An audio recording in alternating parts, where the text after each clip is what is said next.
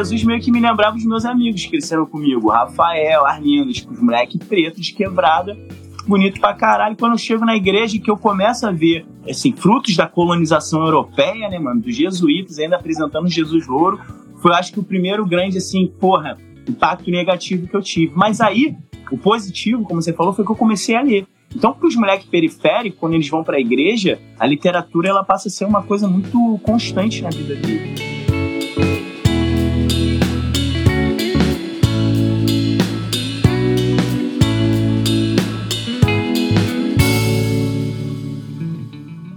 Fala comigo, tudo bem? Eu sou Felipe Gibran, esse é o RP Cast, o podcast do Reino Pessoa. Estamos começando aqui mais um ano, mais uma temporada do nosso podcast. Hoje a gente tem aqui um querido para a gente bater um papo. Já quero aí desejar para você de início um ótimo 2023 com certeza absoluta vai ser melhor que esse 2022, né? Não tem, não tem a possibilidade de não, mas desejar para você um ótimo 2023. Agradecer a todos e todas que estão acompanhando a gente. Tem uma galerinha que está fazendo aí a maratona do, do RPCast, ouvindo desde o primeiro episódio e estão mandando para a gente essas mensagens. Agradeço demais. Realmente tem muito conteúdo legal. A gente já entrevistou é, muita gente bacana aqui nesse nosso podcast. Então agradeço. Quero agradecer também você que está ouvindo, que está compartilhando, você que ajuda a gente lá no nosso Apoia-se, né? Muito obrigado por fazer esse trabalho existir. Então é muito importante para a gente, um privilégio para mim, para a gente estar tá aqui com vocês. O reino de Deus é um reino de amigos. Eu estou sempre com eles aqui, graças a Deus, muito bem acompanhado. Já quero chamar de uma vez. Seja muito bem-vindo, meu camarada Walter Pinheiro. Fala pessoal, é um prazer enorme rever todos vocês depois dessas férias, né? E eu também queria dizer e mandar um recado para geral, porque graças a Deus eu não preciso mais falar fora Bolsonaro. Agora o meu jargão para 2023 é melhor Jair. Jair se acostumando com o presidente Lula. Coisa boa, coisa boa. Ela também está sempre conosco aqui. Seja muito bem-vinda, Pamela. Fala, galera. Muita felicidade. Estou na contagem regressiva aqui, esperando só com o Lula assumir e acabar esse pesadelo que a gente sabe que não vai acabar tão cedo. Vai ter que trabalhar muito. E o trabalho de base, que é aquela máxima que a gente já está falando, cantando essa pedra desde 2015. E hoje a gente vai falar um pouquinho disso, né, gente? Então, estou super animada de estar aqui com vocês de novo. Coisa boa. Cara, uma coisa muito interessante do nosso convidado de hoje é porque o Harry, ele é produtor, ele faz música, ele é diretor, ele também né, se coloca como empresário, porque tem um negócio dele que trabalha com isso. Então, assim, o Harry é esse cara multifacetado, faz um monte de coisa ao mesmo tempo, talentosíssimo. Eu vejo também as discussões dele uh, sobre espiritualidade. Cara, que cara fantástico, me identifico muito. E estou muito feliz de poder bater esse papo com ele.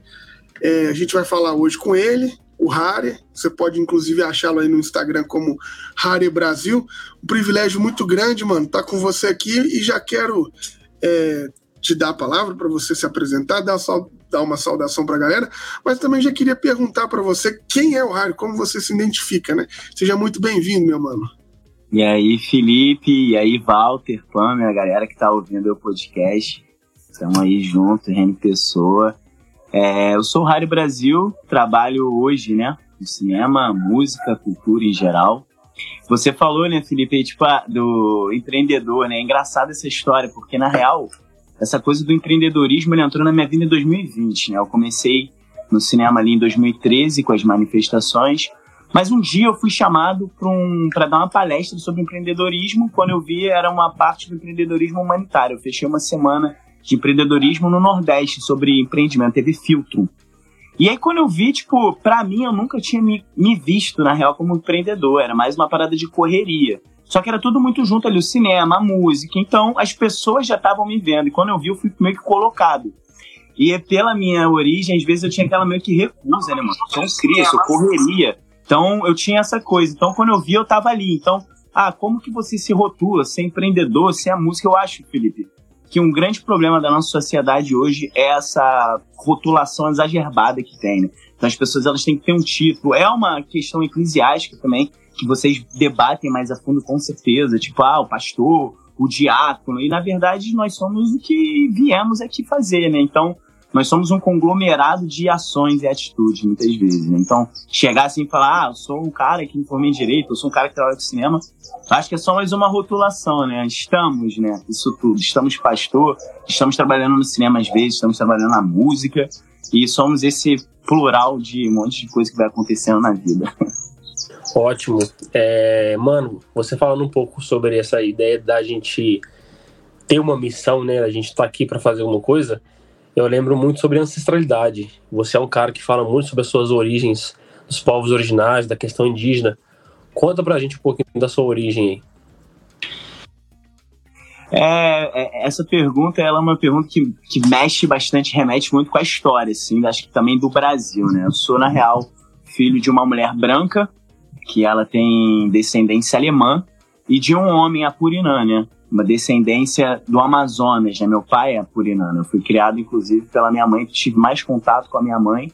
E eu fui aquele moleque que teve que correr atrás, né? Comecei a ter contato com meu pai já mais velho, e ele me ligou a família, no caso do Amazonas, tia Rosângela, Silvio, e aí alguns, inclusive, ainda com o sobrenome Apurinã, e aí foi que eu fui me ligando à minha família. E isso é muito recente, né, Walter? Porque quando a gente olha a história do Brasil, o que existe é um grande apagamento, né?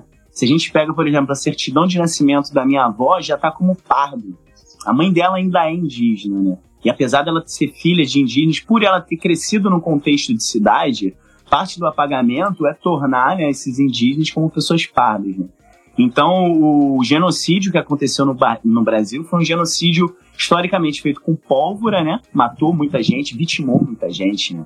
Foi sangrento, né? Acho que, que a gente às vezes fala muito sobre ah, a questão da escravidão, obviamente, né? Mas o peso do massacre com morte, ele também é muito grave e muito sério, né? Porque dizimou civilizações, quando a gente estuda história, por exemplo, incas, maias, astecas, a gente não leva em conta que eram indígenas, né? Às vezes, muitas vezes, que eram comunidades indígenas que sumiram, evaporaram pelo peso da colonização. Então, dentro dessa, dessa, dessa mortandade, existe também uma mortandade que não é tão sanguinária assim mas ela é identitária, né? Então você vai ter que correr atrás, literalmente, para saber, tipo, muito sobre a sua história, né? Às vezes é aquela coisa do, ah, minha família é descendente francesa e tem uma avó, né? Normalmente são pessoas indígenas que não sabe direito quem é por conta do apagamento, né?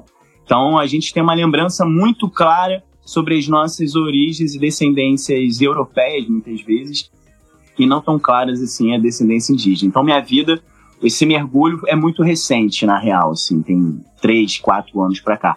Mas trabalho sabendo que sou um homem indígena há uns 10 anos no audiovisual, assim. Mas saber, ah, Purinã, tive contato com a minha família é algo bem recente, assim. Incrível, Harry. É, você falou um pouco sobre esse apagamento identitário, e aí me veio a palavra etnocídio né, na mente, que quando a gente fala de genocídio não é só a morte do corpo físico, mas também da língua, da cultura desse povo. E aí você que é um cara que também está dentro da universidade, da academia, como é que foi esse processo de você se descobrir como indígena e entrar dentro desse espaço colonial, que é a universidade, se apropriar desse conhecimento e produzir esse conteúdo que você faz hoje? Para mim foi um desafio, Pamela, muito grande, assim, porque academia, durante muito tempo na minha vida, não era uma realidade, para ser bem sincero, né? É, eu cresci numa área pobre do Rio de Janeiro, na Zona Norte, no Andaraí, e eu não vislumbrava muito a questão da academia, né? E aí eu fui para a igreja, eu sou aquele moleque que foi para a igreja com 16, 17, 17 anos, é, vindo, tipo, de uma zona, tipo, muito violenta, e que era aquele moleque, tipo, pra não seguir no crime, a vida no crime, vai pra igreja. Filho de empregado doméstica na igreja, Labachúria Neves. Cinco anos de Labachúria Neves numa Assembleia de Deus. Até que eu, que eu encontro uma pessoa na igreja e falo, não, vou fazer uma faculdade para poder casar, estruturar a família e tudo mais. E aí, através de uma bolsa, é importante falar isso nos programas de governo que dão acesso para as classes mais pobres, né? Foi através de um programa desse de bolsa que eu consegui uma bolsa numa faculdade então, tendo que manter nota ali, né? Senão também perde a bolsa aí, como é que vai pagar? Eu consegui mantendo a nota me formar, assim. Foi um desafio muito grande, mas para mim também, nessa busca ancestral, né, que é, que é a sua pergunta, para mim foi muito importante, porque é, é, é, esse é o liame, né? Às vezes eu trago muita crítica, o pessoal fala assim, ah, vocês criticam muito, né? O cinema de rua critica muito a universidade, não é a universidade em si. É, as críticas são a falta de acesso à universidade, na real, né? porque ali as informações que eu tive para a vida, eu sou formado em direito, é, estudei um tempo também teologia na igreja pela Universidade da Assembleia de Deus. Eu cheguei a licenciar, mas eu não não bacharelei. Então assim, foi um contato com a teologia, com o direito para mim que para aquele moleque ali sabotado de acesso de informação na infância, foi muito bom para mim, sabe? Tipo, eu acho que eu me empoderei assim de entender quem eu era, é, o acesso que eu estava tendo, né? Então, se eu estava chegando naquele lugar ali, eu tinha que fazer alguma coisa pelos meus também, os moleques que cresceram comigo, na área comigo, né? A gente tem trabalhos em áreas hoje também pobres. Então, eu acho que teve muito a ver com isso, né? Tipo, é, aquele lance da periferia acessar e da periferia compartilhar, né? Tem uma coisa é muito interessante, mano, que principalmente do nosso campo assim da esquerda, é, critica muito e não tem dimensão, igual você contando a sua história, é inegável né, o papel da igreja em algum momento da sua, da sua trajetória. E, e a gente reforça muito isso aqui nas nossas entrevistas, que muitas pessoas, né, principalmente da esquerda, assim, faz uma crítica à igreja, faz uma crítica a esse, a esse instituto religioso, que tem sim várias críticas, mas faz sem perceber também a importância da igreja, principalmente nesses lugares aonde o Estado não chega. Né? Então, eu acho que, que ouvindo você, sim, vai sempre reforçar sobre isso, a gente falar sobre isso. Assim, a igreja precisa de reforma mesmo, o campo evangélico está tá terrível, mas a igreja também tem uma função social fantástica na quebrada. E, e, e ainda eu acho, não sei, né, queria te ouvir nesse sentido, eu acho que o povo evangélico é o único povo organizado na periferia, sabe? Eu acho que é, a periferia acabou, a galera não organiza mais, os movimentos assim já não conseguem mais. Claro, tem, tem suas exceções, óbvio, né? É, tá aí um monte de gente boa, MLB, enfim, mas, mas de modo geral, as igrejas organizam muito mais a população uhum. da quebrada, né? Então eu queria te ouvir um pouco falando sobre isso, assim, como é que foi sua trajetória, essa sua caminhada, como é que a igreja te atravessa, né, nesse sentido? Sim. É, eu demorei, Felipe, assim, eu tive, antes de ter o contato universitário, eu tive com a igreja, né? Assim, eu acho que uma coisa levou a outra na real. Mas eu, eu fui percebendo que quem faz trabalho de base no Brasil de verdade, né? Aquela, aquela máxima, né? Assim, é a igreja pentecostal, mano. Quem tá hoje, agora, fazendo trabalho, quem tá agora batendo de casa em casa, muitas vezes até compartilhando, fazendo justiça social, são igrejas pentecostais de base. É muito bonito também o trabalho, é importante dizer isso aqui. Os trabalhos de base, por mais que se a gente for levar para um campo filosófico, teológico, tenham seus problemas, obviamente, eu me converti numa igreja que eu tinha que dormir de terno. Então, assim, logicamente isso é um problema teológico, mas aquilo ali, levando para um lado pessoal, acabou sendo importante para minha vida por diversas questões, naquele espaço ou tempo, obviamente. Mas a, a, a, o, o, que me alcançou, eu passei a ler, sim, tá ligado? Eu passei a ter acesso à literatura. Ah, era literatura cristã, mas antes eu não lia porra nenhuma, então agora eu tava dando um passo, entende? Tipo, e, e, a partir daquele momento ali eu fui entendendo a história de Jesus, né, Felipe? Eu, é importante dizer também, meu nome é Harry e não é à toa, né? Minha família, ela é uma família que teve uma, um, uma, um envolvimento com o movimento Hare Krishna no Brasil, tanto minha mãe quanto meu pai. Então foi um consenso ali, aquela questão das, das, das filosofias orientais. Então, até os 15, 16 anos, mano, eu não sabia quase nada sobre Jesus. Jesus para mim era literalmente a música Salve dos Racionais MC, né? A última música da, da faixa de Sobrevivendo do Inferno, que era ele falando, eu acredito na palavra de um homem de cabelo crespo, pele escura, que andava entre mendigos e leprosos. E Jesus meio que me lembrava os meus amigos que cresceram comigo, Rafael, Arlindo, tipo, os moleques pretos de quebrada, bonito pra caralho. Quando eu chego na igreja que eu começo a ver, assim, frutos da colonização europeia, né, mano, dos jesuítas ainda apresentando Jesus louro, foi, acho que, o primeiro grande, assim, porra, impacto negativo que eu tive. Mas aí, o positivo, como você falou, foi que eu comecei a ler. Então, para os moleques periféricos, quando eles vão para a igreja, a literatura ela passa a ser uma coisa muito constante na vida deles, né, mano? Então, isso daí foi um lado positivo na minha vida. Sem contar também que eu passei a poder ter oportunidade na igreja, me desenvolver, falar. Era uma coisa que eu era, tipo, travado. Cantar na igreja. Eu, era músico. Então, assim, a igreja proporciona, inclusive, para o jovem músico, que, né, que cresce em áreas de sabotagem social, uma oportunidade incrível dele estar tá tocando ali, né, querendo ou não, eu costumo dizer, quando eu tocava na igreja, eram quatro shows por semana, né? Tipo, domingo de manhã e de noite, quarta-feira do Espírito Santo e sábado culto jovem. Então, como é que tu não vai desenvolver musicalmente? É por isso que a gente vê hoje uma juventude de igreja muito bem desenvolvida musicalmente, né? E o que falta muito, e é o que o debate que a gente está, o desenvolvimento teológico, né? Mas assim, se a gente for levar para um campo de base, quem está fazendo trabalho de base é a igreja, né? E assim, para concluir, eu lembro quando eu estava na universidade, eu fui para uma favela ajudar contra uma remoção, que foi a Vila Autódromo, no Rio. E lá tinha a Dona Penha, uma liderança que era uma liderança religiosa também. E eu lembro que no meio do conflito, um monte de universitário, lá, a Dona Penha falou, vamos dar a mão aqui, vamos orar. E eu vi na, no dia, né, né, um monte de universitário, tipo, não dando a mão e falando, não, a gente não vai orar, né.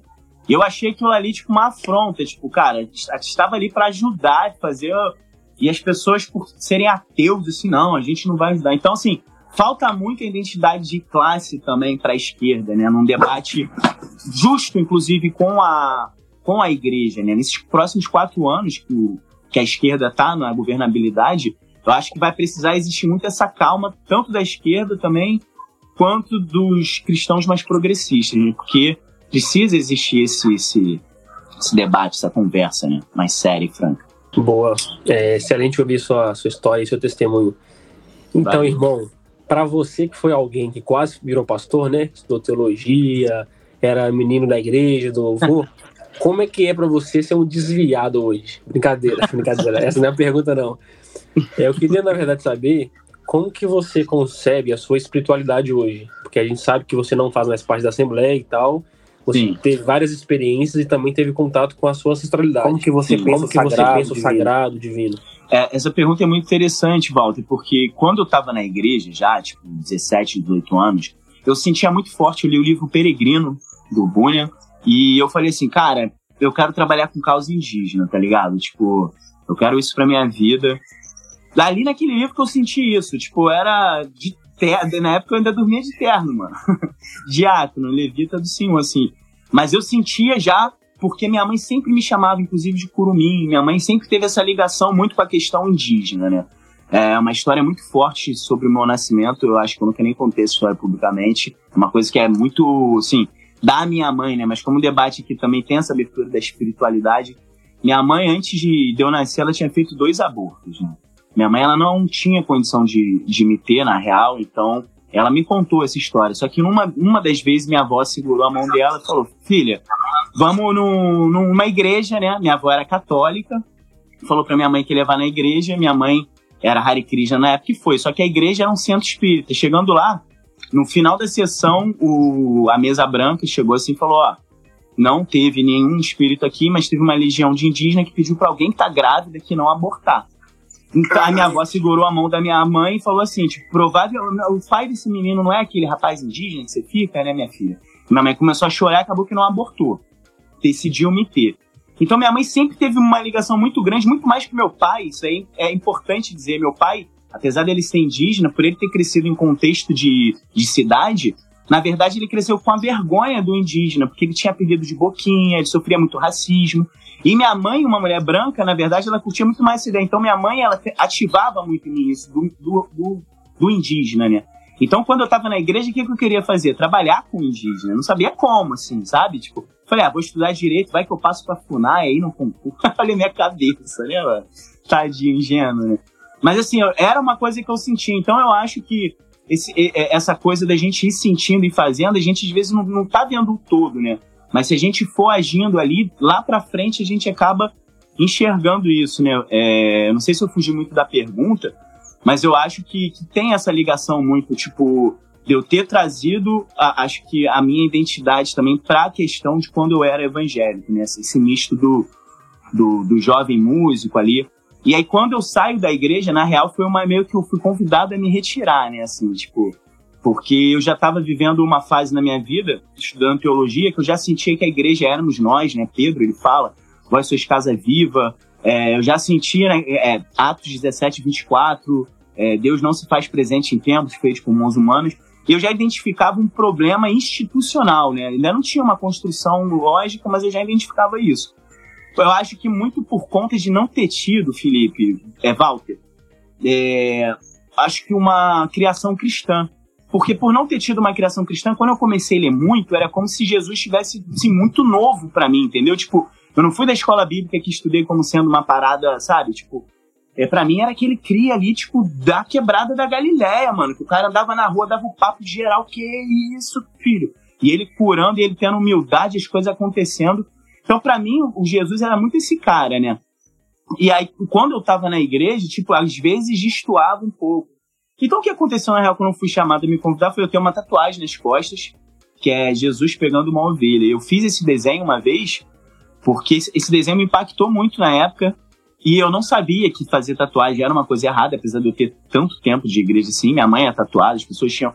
Não sabia que era um, quase considerado um crime, principalmente na igreja que eu tava, assim, né?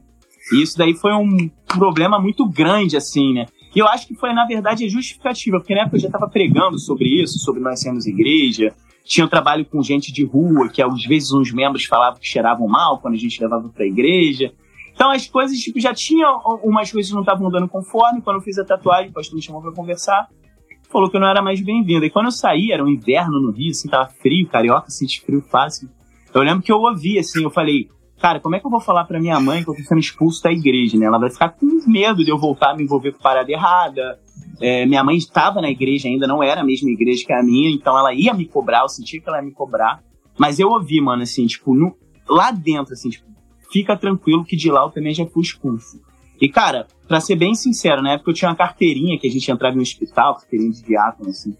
Eu lembro que eu peguei, tinha um rio, Rio Maxwell lá no Andaraí, eu peguei assim a carteirinha, joguei no rio, falei, tipo, eu vou seguir meu caminho, sabe? Se eu não sou bem-vindo mais aqui, eu passei a ser considerado herege. Então, para mim, na época, vamos botar assim, tem 12 anos isso, né? 12 anos atrás, é, eu fiquei muito mal na época, porque como eu tive uma jornada na igreja durante quatro anos, era como se eu tivesse perdido todos os meus amigos. Eles foram proibidos de falar comigo porque pecado de rebeldia era pior do que de feitiçaria. Então, assim, eles não podiam se juntar comigo de jeito nenhum, então fui cancelado. Foi um grande cancelamento dos vários que eu tive. Esse daí foi tipo um que doeu muito, até acho que pela imaturidade também, os sentimentos, né? Assim, você tá muito novo. Então foi isso, mas nunca tive problema em ser um desviado, não. Boa, só fazendo um adendo rapidinho.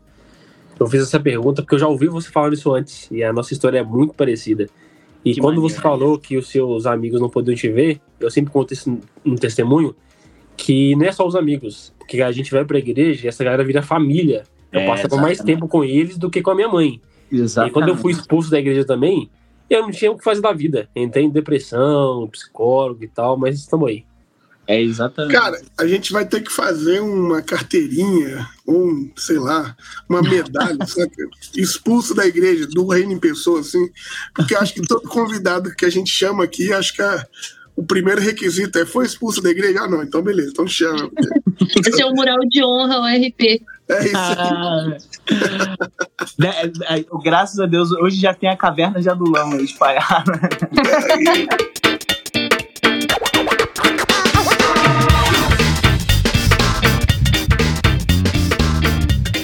Para você que curte esse nosso trabalho, tá sempre acompanhando o que a gente faz aqui no Reino Pessoa, que gosta desse conteúdo que Walter, Pamela e eu estamos sempre fazendo, quero te pedir, seja generoso conosco. Apoie o nosso projeto, seja um mantenedor, seja uma mantenedora. Você pode fazer isso de maneira eventual através do nosso Pix, que é 30 690 482 0001 10. Agora, se você quer colaborar de maneira continuada, e aí às vezes você esquece de fazer e tal, vai lá no www.apoia.se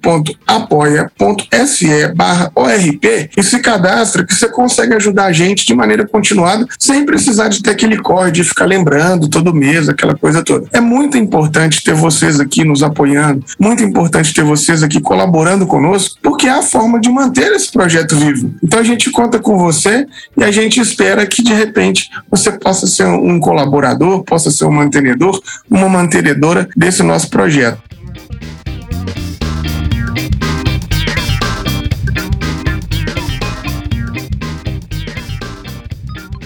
eu, né, fui, fui conhecer você, assim, fui conhecer o seu trabalho muito é, em razão do, do trabalho com o Via Celestina, né? Não sei quanto tempo atrás, sei lá, se 10, 8, muito tempo, uns 5, 6 anos, o, o Eduardo a, apareceu para mim na internet, o Eduardo, e, e, e, aí achei fantástico, comecei a seguir ele, aí de repente, um tempo depois, uns, sei lá, uns dois, três anos, veio essa ideia de uma galera fazendo um documentário, e aí, pô, quando eu fui ver, era você que estava ali naquele negócio.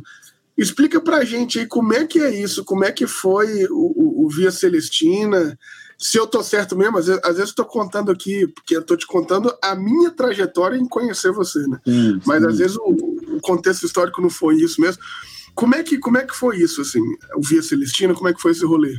Eu acho que, que pra gente chegar no Via, Felipe, é, tem uma ligação que é muito forte, assim, entre o moleque da igreja e o cara que, quando saiu da igreja, acho que como o Walter falou, né? Você perde as referências ali de muito amigo seu, familiar. Eu acho que eu não cheguei a entrar no, no esquema de depressão que o Walter entrou, mas eu entrei no de revolta, assim, até porque uma característica minha, é, talvez sou libriano, não sei, dizem, ah, questão de justiça, justiça social, envolvido com direito, era essa fome e sede por justiça. Assim, talvez seja a minha bem-aventurança. Não, sou, não era tão pacífico, não. Essa parte provavelmente é, cabia outro, mas a fome e sede eu tinha, assim, né? Então, quando eu saí da igreja, o que me dominou muito foi aquela coisa da revolta, né? Assim, eu tinha uma vontade de fazer uma reforma na igreja, na época que eu tava, na real.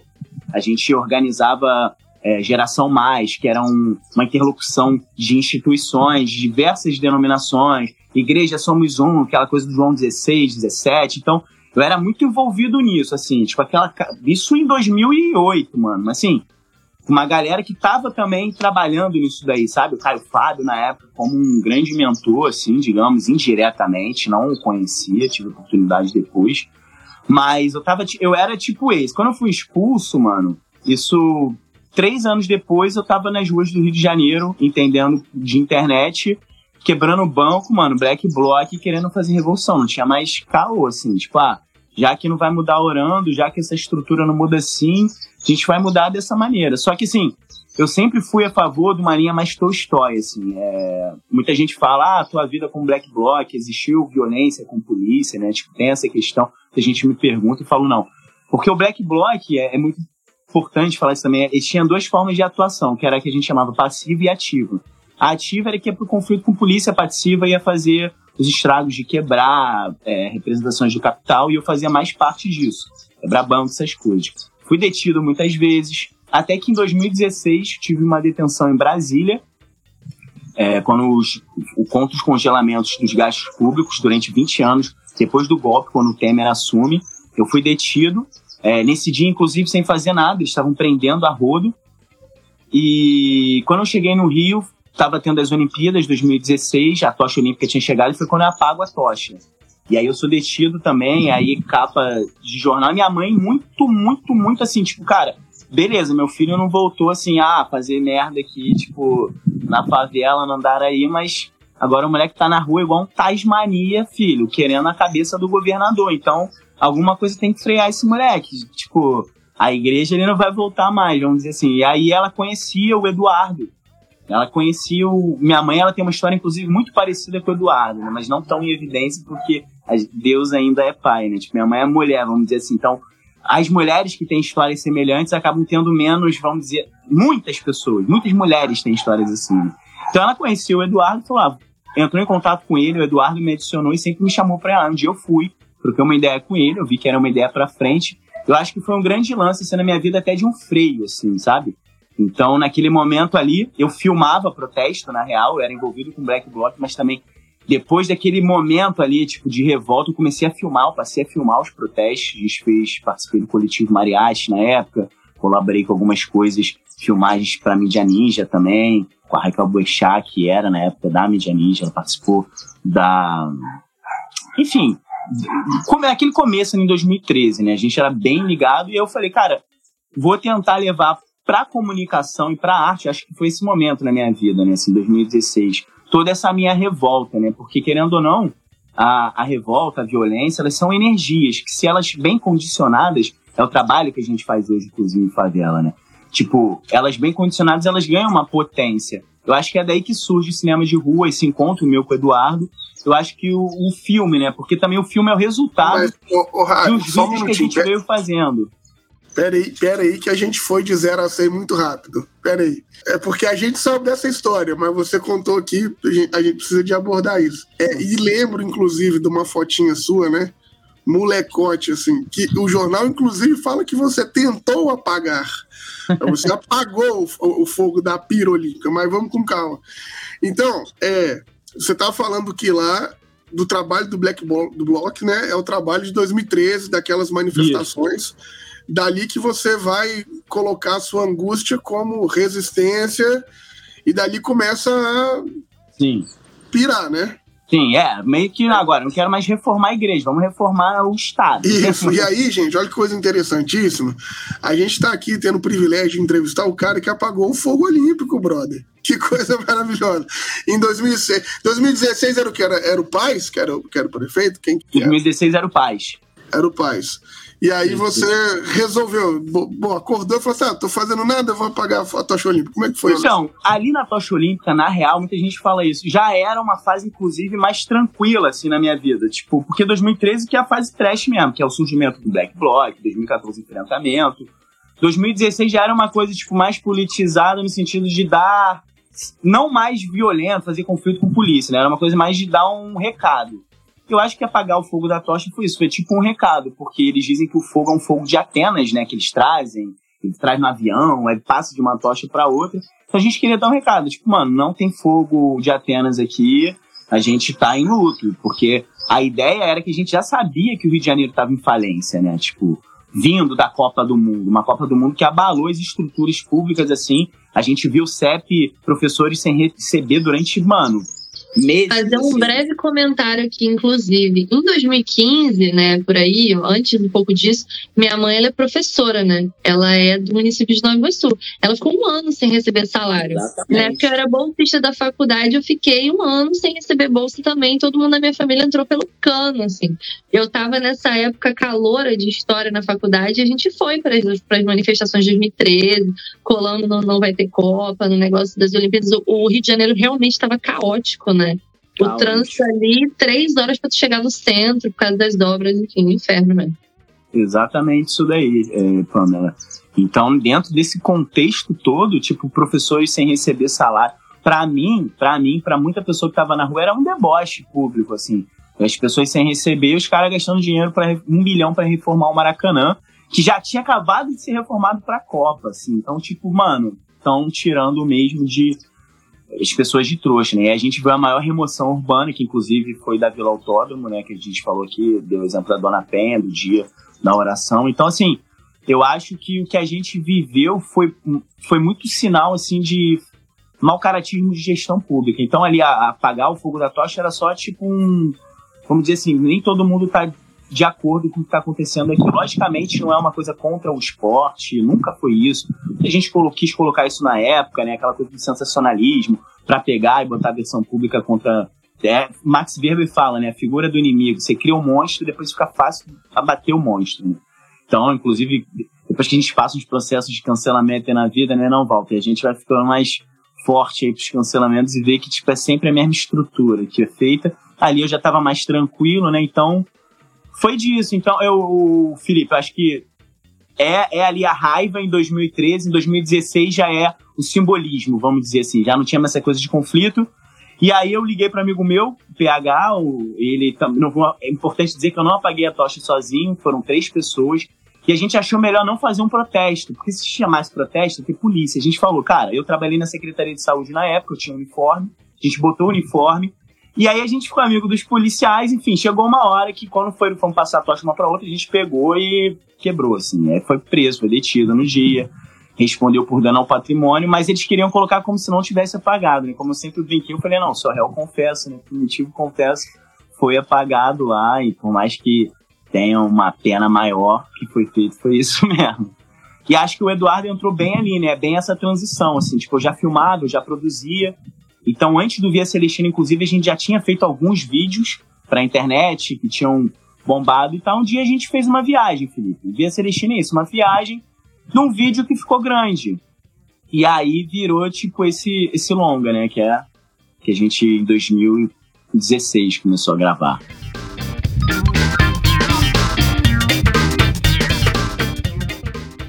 Podcast é um oferecimento da Faculdade Unida de Vitória, um centro universitário que conta com diversos cursos, desde a área da gestão ambiental, da administração, até a área da teologia e das ciências da religião, que também tem o seu mestrado profissional em ciências da religião e o seu doutorado. Esse podcast também conta com o apoio da Academia Cristã, uma editora de teologia que se preocupa em fornecer o melhor da teologia acadêmica para o Brasil. Então eles traduzem obras como do Walter Brugman, do Moltmann, do Raymond Brown. Então você precisa conhecer essa editora e esses títulos maravilhosos.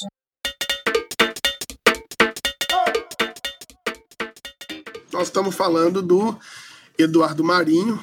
E, inclusive o nosso contato, né, Walter, e a gente teve contato com o Eduardo via Harry, né, o Harry que, que intermediou isso. Então, quando a gente está falando de Eduardo, a gente está falando do Eduardo Marinho. E se você não conhece, vale muito a pena você pesquisar aí o Via Celestina, que inclusive tem um e dois, né? Assim, vamos colocar assim entre aspas, né? Tem, tem esses uhum. dois esses dois vídeos que, que contam um pouco dessa viagem de Kombi, né, mano? A gente acabou de fazer, inclusive, uma viagem de Kombi aí. Que maneiro. É, eu e o Pamela, a gente foi para o Nordeste, fomos para Bahia de Kombi. Maravilhoso. É, é bom porque vai parando, né? Não fica cansativo. Não, é maravilhoso. A gente passou por cada uma, a gente descobriu no final da viagem que a gente invadiu uma estrada interditada e a gente não morreu porque Deus é bom. É isso. Que delícia. Coisas que acontecem. Essa parte corta também aí. Não, não, tá tranquilo. Isso aqui é testemunho. Isso é testemunho, entendeu? Que Deus guarda, tá tudo certo. Deus, Deus cuida de mim. Exato, exato. Não, mas, Harry, você falou aí sobre todo esse seu caminho é, político, mas a gente ficou curioso em saber, porque no começo da entrevista, você estava falando como que você não se identificava com esse rótulo de empreendedorismo, de marketing. Eu queria saber como é que foi a tua transição de carreira, né, do direito para esse marketing, e no que, que ele se diferencia dos outros, né? Porque você tem um trabalho muito peculiar, que é incrível, e como é que foi a formação do que você produz, né? Esse olhar sensível e tal. É, eu acho que o, que o direito ele teve muito a ver também com, eu acho que. Vamos, vamos botar assim, na escola eu não era uma pessoa muito bem organizada, que estudava. Então, o direito, por eu ter que manter média, vamos botar assim, ter que andar na linha, eu comecei, eu passei a me organizar. E nessa eu ganhei uma câmera e comecei a filmar as coisas, né? Foi isso, em 2013 ainda, eu comecei a filmar alguns protestos, na área que eu morava, eu comecei a filmar trechos de baile funk. Então eu ia guardando esses trechos, porque pra filmar baile funk, Felipe, você não pode, tipo assim, ser qualquer um. Tu não entra no baile funk e filma. Tem que morar ali, tem que ter autorização das pessoas que estão na organização. Então, como eu tinha essa autorização, eu achava mó maneiro. Tipo, ah, vou filmar, depois a gente fazia uns curtaizinhos na época, subia na página do baile, enfim, ah, promoveu outro baile da outra semana. E ali a gente foi vendo que cultura eu fui percebendo que a cultura, ela realmente acalmava os ânimos dos meus amigos também. De alguma maneira, eu identifiquei que a igreja tinha sido uma plataforma de cultura para minha vida também. Quando eu disse no início da entrevista que eu tinha a oportunidade de tocar quatro vezes na semana, eu não mencionei as vezes que eu tinha que ir para ensaiar. Então eram horas envolvidos ali com música, eram horas envolvidos ali. Então aquilo ali era uma forma que salvava tanto a minha vida quanto a vida de outras pessoas. Logicamente que a mensagem né, do evangelho, ela também te coloca num lugar, me colocava num lugar assim, de, de espiritualidade internamente afastado do, da realidade que eu vinha.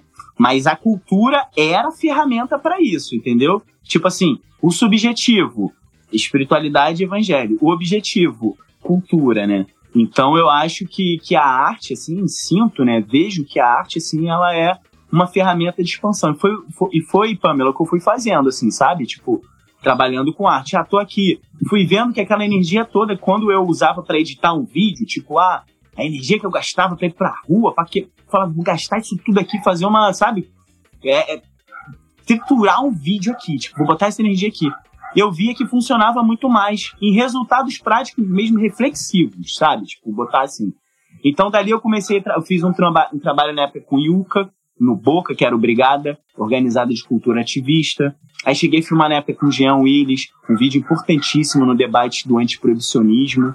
E aí sim veio o Eduardo, né? Quando eu encontro o Eduardo na rua, que já é depois do direito, né? Porque nessa fase toda do Yuca, do que eu filmava, que eu produzia o Jean, eu ainda era envolvido também na área jurídica, é importante dizer. Eu encontro o Eduardo na rua quando eu saio do direito, né, já estou trabalhando no escritório, e penso em começar a vender camisa na rua, para poder financiar ali, na época era um site do Mariachi, Mariachi era um coletivo de mídia independente que eu fiz parte, então falei, cara, vou tentar financiar isso, comunicação independente, que também financia o meu corre. Foi aí que eu encontrei o Eduardo, e aí foi a ideia, cara, pegar essas tuas frases aí, você vai absorver, eu boto na camisa, vendo na internet, a gente passa a faca no tesouro, 50% pra tu, 50% pra mim, a gente faz o corre. E a gente foi vendo que dava pra fazer esse corre, botar gasolina na Kombi, viajar, entendeu? Que era assim que a gente fazia. Vendia na internet, parava na rua, vendia, botava gasolina na Kombi, comia e saía por aí. Era assim, tipo, e lembro na época que eu organizava evento, cara, os produtores ficavam pra morrer. Porque era assim, vocês se encontraram com a gente em Belo Horizonte uma vez, era assim, seis dias numa cidade, qual a próxima cidade? Às vezes a gente não sabia direito, tinha uma rota. E aí eu tinha que ligar pros produtores, sei lá, de Rio Verde com seis dias para pro evento falar, ó, a gente tá chegando aí, tá? E organizar a parada. Então era assim, a nossa vida era muito, muito nessa correria, né? E foi nesse contexto que tive a oportunidade até de conhecê-los nesse, nesse Mafuá também, que também foi um grande desenvolvimento na minha vida como, como comunicador ali, né? O Eduardo, ele é um cara que tem uma experiência muito, muito boa, assim, de vida, né? Tipo, pra você sugar, né? E aprender, obviamente. Não, cara, muito bom. E, e, falando do. Só fazendo esse recorte do, do Eduardo, né? Ele, ele conta a história dele, todo mundo, todo mundo fala, mas pelo menos do que, do que transparece pra gente do Via Celestina, né? Fica ali que vocês literalmente viveram em comunidade ali na van, né? Na Kombi. Todo mundo criança, mulher, menino. É, como é que é essa, essa, essa proposta de vida também? Porque é, você, nesse, nesse seu trabalho que você faz hoje, que é esse lance do traficando informação, que é da produção de vídeo, de conteúdo, você até desenvolve uma coisa que eu acho muito interessante, que é essa é, é, rede de afeto, assim, né, para, entre aspas, para o marketing digital. Então, quer dizer. Uhum você está utilizando é, ferramentas, você está utilizando esse trabalho que é absurdamente é, potencial da direita mesmo, do capitalismo, do algoritmo, de, dessa lógica comercial, mas aparentemente você está usando isso com uma, com uma outra lógica, né? Como é que, como é que você faz isso? Será o que, é que eu estava é, pensando? Isso vem dessa lógica de tipo de viver comunidade mesmo, não? Como é que é esse trabalho? Porque de empreender nesse nosso ambiente tecnológico que é extremamente competitivo e tal, mas com uma outra perspectiva, é, sem, sem perder o comunitarismo. Como é que é isso? É um desafio, né?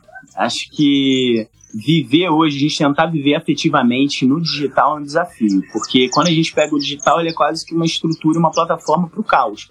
Quando você gera conteúdos que gerem polêmicas e caos, você tem uma grande expansão né, de ele cria adentramentos sociais, o que viraliza hoje é o caos, é o caos. Né? Então você pensar em viver afetivamente internet, né, é, é, um desafio.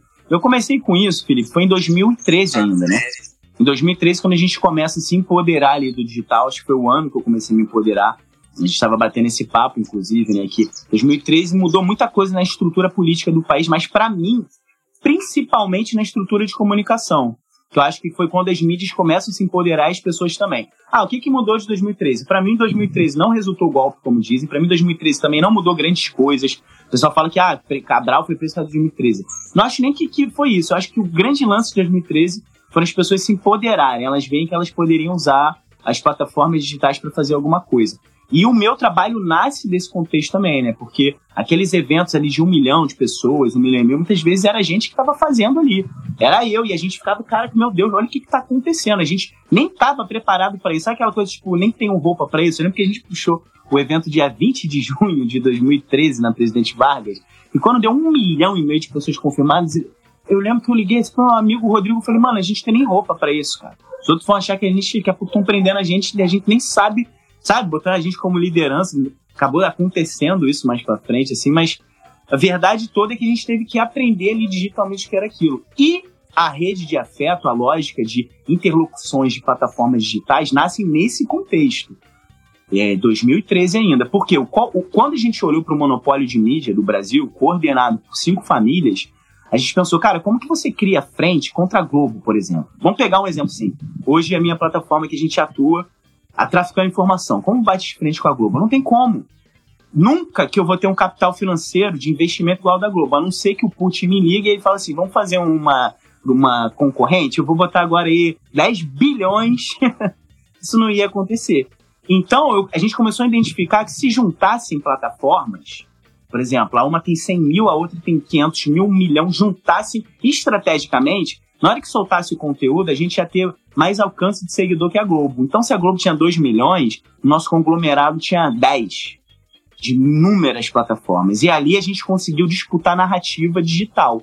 Então agora, cara, eu, eu pude ver isso. Daí em 2013, inclusive, o William Bonner pedir desculpa ao vivo por um conteúdo que o Jornal Nacional tinha falado um dia anterior, de uma matéria deles que tinha criminalizado o Bruno Teles, um moleque em Laranjeiras. Quando a gente pegou o nosso material, reeditou e postou na internet, a viralização da internet teve mais, vamos botar assim, mais visibilidade, mais visualização, visibilidade, quase que eu gaguejei, teve mais visualização que o próprio Jornal Nacional. E esse foi o empoderamento de 2013, foi o empoderamento digital.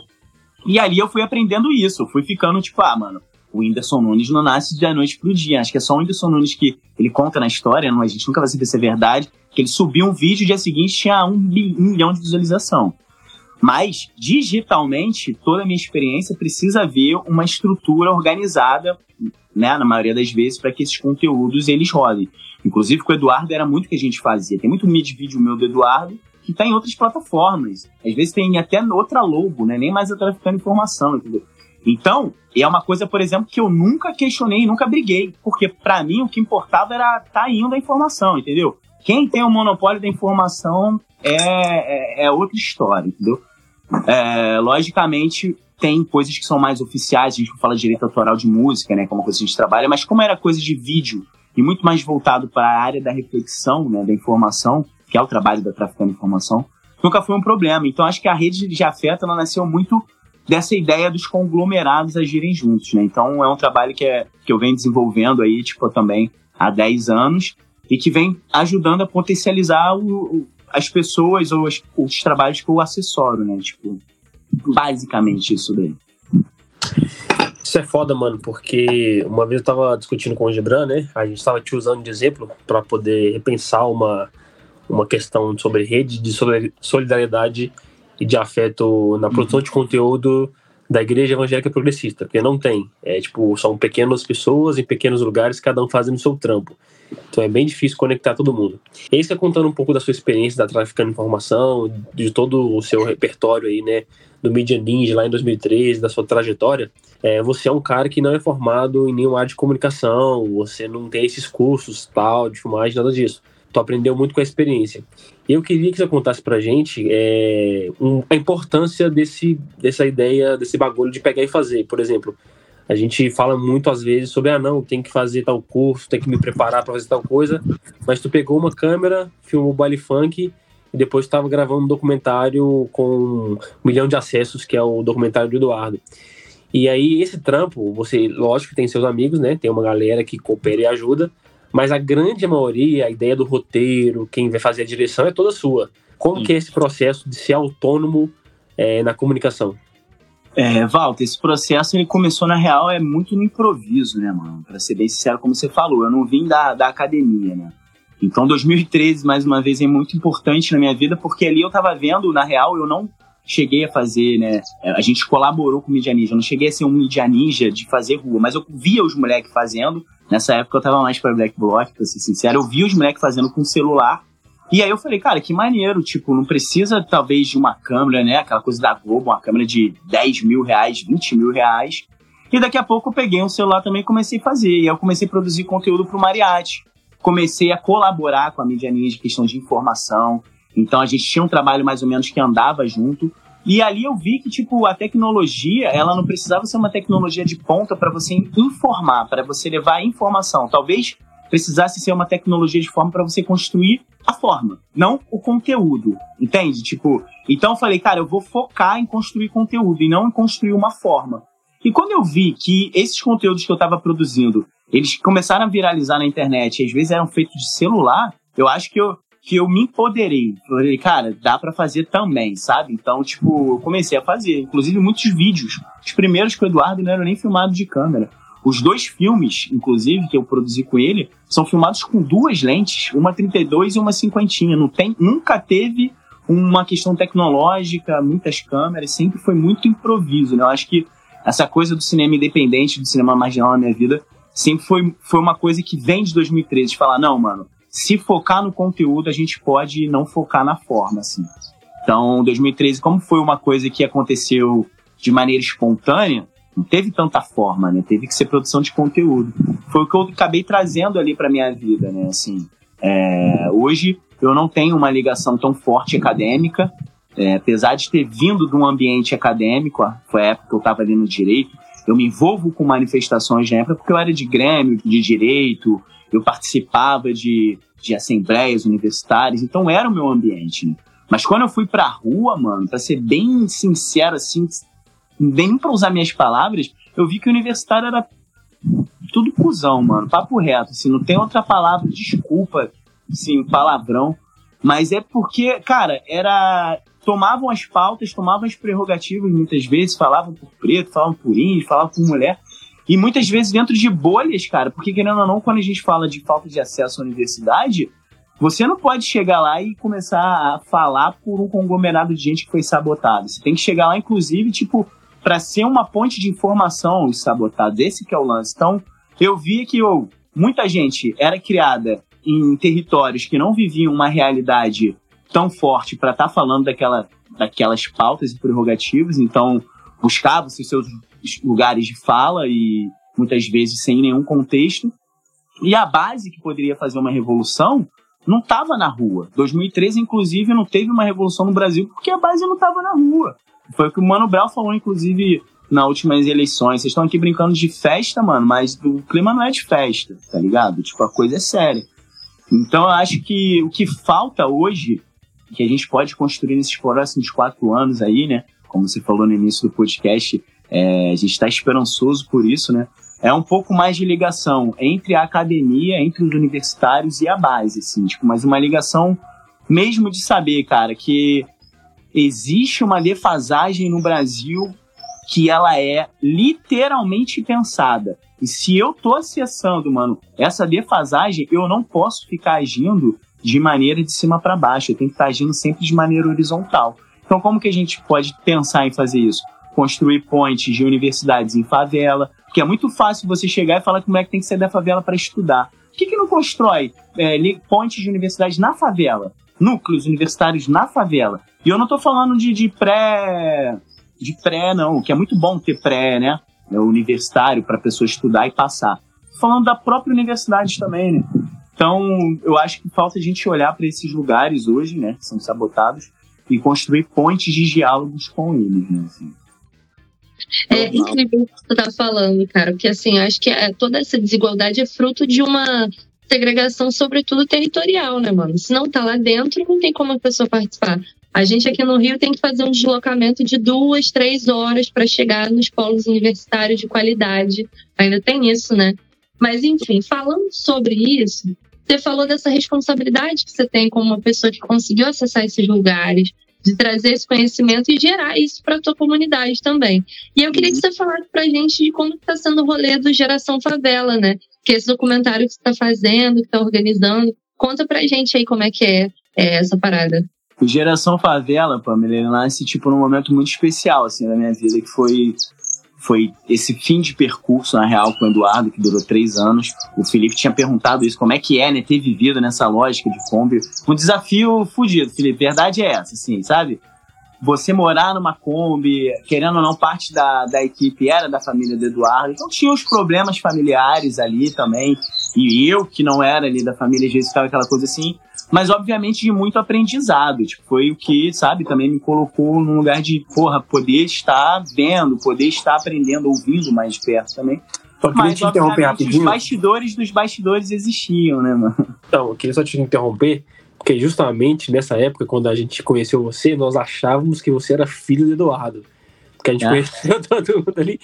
A gente falava que um monte de gente, tinha cachorro, criança, você. Era, era, era, era normal, Walter. Muita gente vinha perguntar, né? Inclusive, quando o Ravi, um dos filhos do Eduardo, passou a viajar com a gente, aí eu falava, não, esse aqui que é o filho, né? Eu podia apresentar assim, porque eu cheguei antes do, da família do, do Edu Edu, o Ravi, a Sátia, ter pegado aquele final ali, acho que vocês chegaram a conhecer. Vocês já conheceram ali, tipo, a gente já tinha dois anos viajando de estrada. Era mais eu e ele mesmo no início. Tipo, a primeira viagem, a gente chegou a fazer boa parte dela sozinhos. Então, era também o desafio ali, tipo, de estar, mano, é, dormindo em beira de estrada muitas vezes. Para quem não sabe, eu já fui detido com o Eduardo uma vez. Então, assim, por conta de.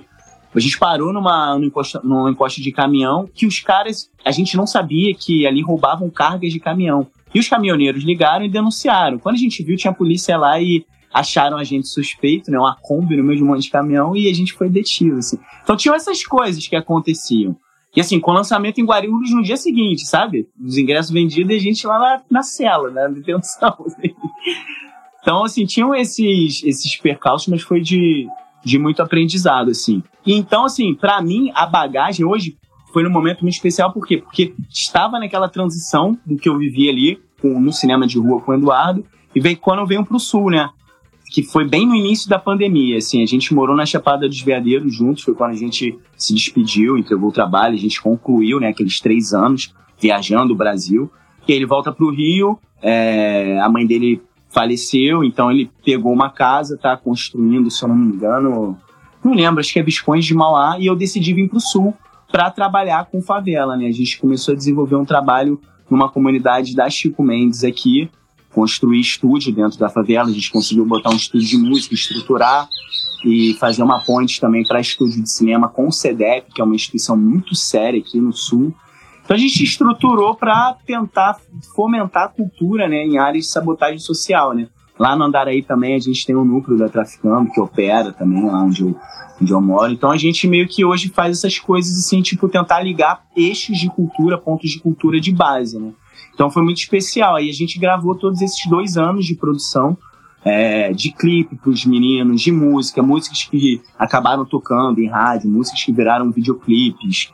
É, uma delas, inclusive, Transição Planetária, foi uma música que virou canto assim de resistência indígena no Brasil. Então a gente mostra os bastidores do que são essas produções com esses artistas que são pretos, indígenas. É importante dizer que favelas são quilombos urbanos, mas são aldeias urbanas também com muitos indígenas apagados ali, que eles às vezes nem sabem que são indígenas, carregam um estereótipo, muitas vezes já embranquecido, porque indígena na sociedade é tido como branco, né? Inclusive a parte do etnocídio, né? Como muito bem falado por você, Pamela, no início. Então, assim, o que a gente visa fazer é tentar acender essa chama de autoestima nessa molecada toda, né? Indígena, preta, periférica. E aí o Geração Favela é uma junção disso, né? Dos bastidores de tudo que a gente fez o pré-lançamento foi agora, dia 15 do 12, aqui em Florianópolis. Estou aqui em Floripa para isso até. A gente pré-lançou, estou indo agora para Brasília, vamos fazer um lá no Rio. E depois vem para a internet também, 0800, como sempre aí. É um curta de 23 minutos que fala sobre isso, geração de cultura na favela e como que a arte pode ser uma ferramenta de mutação social, né?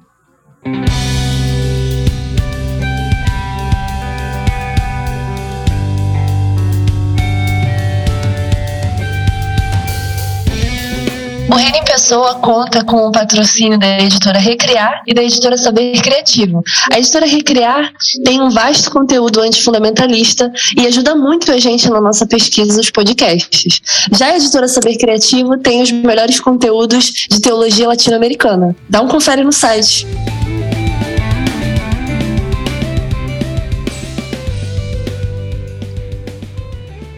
Não, bom demais, cara, bom demais agradeço demais por esse papo. Nós estamos caminhando para o final, mas um papo muito rico. E eu acho que você, né, na, na sua corporeidade, na sua história, nesse testemunho que a gente bate esse papo aqui com você, você consegue é, dizer para nós e também para a molecada que dá para seguir, que não dá para, que a gente não deve desistir, que dá para poder viver dos sonhos. Porque eu, eu acho que essa é a grande luta, né? Se o capitalismo paga a gente para a gente desistir dos nossos sonhos, né? Você aí com todas as dificuldades, porque não dá para romantizar a uhum. falta de estrutura que, uhum. que a, a, a, gente tem para lutar contra o sistema, não dá para romantizar isso, mas você também está dizendo para a gente que é possível é, viver nessa contramão do sistema. É, é, eu, eu sei disso, né? Você, você melhor do que eu sabe disso. A gente, quem sabe, vai ter uma, uma perspectiva melhor agora que a gente vai voltar a ter um Ministério da Cultura, né? Então, quem sabe Exatamente. deve ter mais editais, então a, a, as produções culturais devem rodar agora de uma maneira um pouco melhor. Mas é bom, cara, é muito bom, é muito bonito ouvir você que é tão novo, tão jovem, de uma caminhada periférica, lutando contra o sistema. Eu acho que esse tipo de, de existência que a gente chama de o reino em pessoa porque o reino de Deus é isso, mano. São homens e mulheres, ou, ou qualquer gênero, que entenderam como que funciona o sistema e estão dizendo, não, mano, nós vamos procurar um outro caminho, nós vamos ser gente de forma diferente, né? Então eu, eu, fico muito honrado de poder bater esse papo aqui, mas também queria te dar a oportunidade de falar isso para a molecada que escuta a gente aí, é, é, quais essas palavras ou qual ou qual essa mensagem de incentivo que você deixa para essa molecada que está ouvindo. É, é, a gente, né, Walter, Pamela, a gente tromba com um monte de pessoa no, nos, nesses nossos eventos de, de crente e tal, não sei o quê.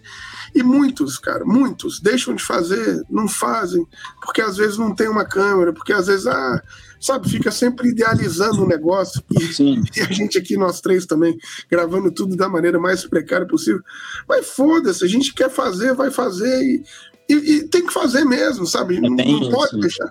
Então eu queria ouvir você, assim, o que, é que você, que você diz para essa, essa molecada que acompanha a gente aí sobre empreender na, na, própria trajetória, nos próprios sonhos, né? Eu acho, Felipe, que é, é muito importante, assim, inclusive, deixar bem claro você tocar nesse ponto, porque hoje a gente pega uma massa evangélica, uma massa cristã, que é de maioria pobre, né, assim, territórios pobres, e, cara, se a galera quer se empoderar na comunicação, se a galera quer se empoderar na música, eu costumo falar pros meus mentorados, pra aluno, é o seguinte, mano, faça.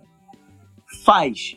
O, as ferramentas, elas vão se dando no caminho. Eu lembro que quando eu comecei a filmar, foi com o celular, como eu te falei, até que surgiu uma câmera de uma pessoa que trabalha, sabe onde? Em Hollywood. Olha que doideira. Cláudia. Cláudia Castelo.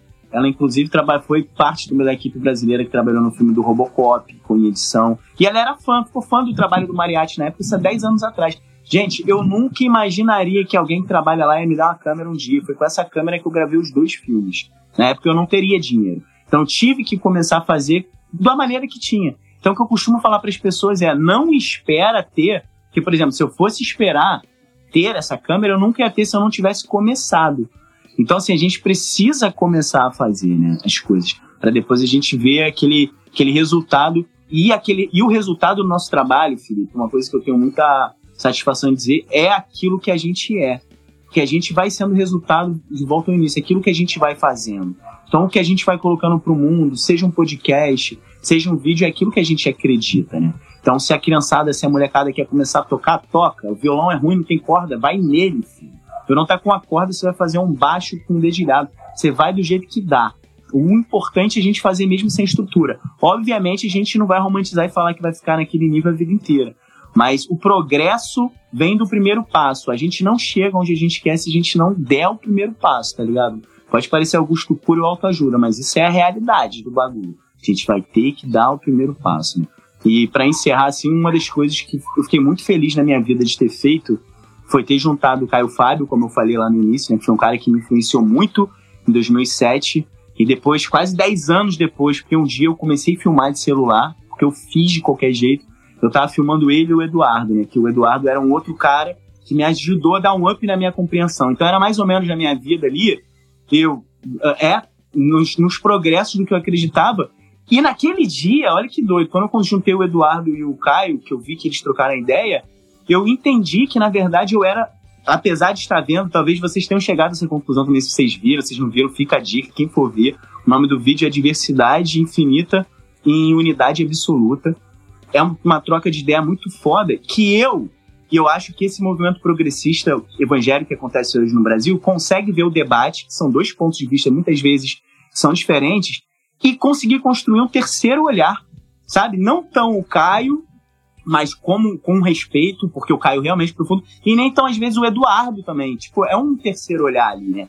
Que a gente chama inclusive de terceiro olho dentro da espiritualidade, assim, que é o olhar terceiro, nosso próprio. E naquele dia ali, eu olhei para trás e vi aquele moleque, papo reto, com o celular na mão, começando a filmar, e eu pensei assim, cara, é bem esse, isso que a gente tá falando. Se eu não tivesse feito lá no início, isso aqui não ia estar tá sendo concluído, porque foi quase um batismo ali para mim de geração. E eu poder enxergar, cara, agora eu também tenho a minha visão. E que maneiro poder estar tá nesse momento aqui, né? E tá proporcionando isso, porque hoje eu acho que, por mais. É, o Felipe é pastor assim, mas por mais que a gente tenha de lideranças postas, a coisa tenha andado cada vez mais horizontal. Eu acho que uma liderança cristã de verdade é o que Jesus fez, né? Lavar os pés, tornar horizontal. E eu acho que isso é sobre acesso também da molecada poder estar tá fazendo, né? Se a gente for uma igreja mais horizontal e pensar em justiça social, cada vez mais vai ter conteúdo cristão, conteúdo reflexivo, porque os moleques vão estar tá fazendo isso. Ah, bom demais, mano. Bom demais. Quero agradecer aí o papo, porque a gente já começa né, com o primeiro podcast do ano com você aqui. Mas eu já fico muito feliz de começar com essa qualidade, com esse papo com você, abrindo o nosso ano, porque de fato é um papo maravilhoso. E, mano, assim, não é, não é porque você tá aqui nem nada, mas eu fico feliz, velho, de encontrar essas pessoas que inspiram a gente a seguir trabalhando. E você, você hoje, sem dúvida, inspira. O Walter mesmo falou aqui, né? A gente já cansou de bater papo falando do seu trabalho, falando, ó, oh, mano, dá para fazer isso que o Harry tá fazendo também. Então é, é, é, é fantástico ter você aí nos inspirando e nos ajudando. Estou muito grato. Obrigado mesmo por esse papo. Valeu, Felipe. Eu que agradeço. Valeu, Walter. Valeu, Pan. E puder, estou sempre aí com vocês. Acompanham também, tenho o maior respeito. Acho de extrema importância esse tipo de debate que vocês promovem para um avanço mesmo espiritual. Valeu, Valeu mano. Obrigadão. Foi ótima a entrevista aí. Gente, obrigado por tudo aí, pelo papo, alto nível. Tamo junto, galera. Valeu, mano. Um abraço.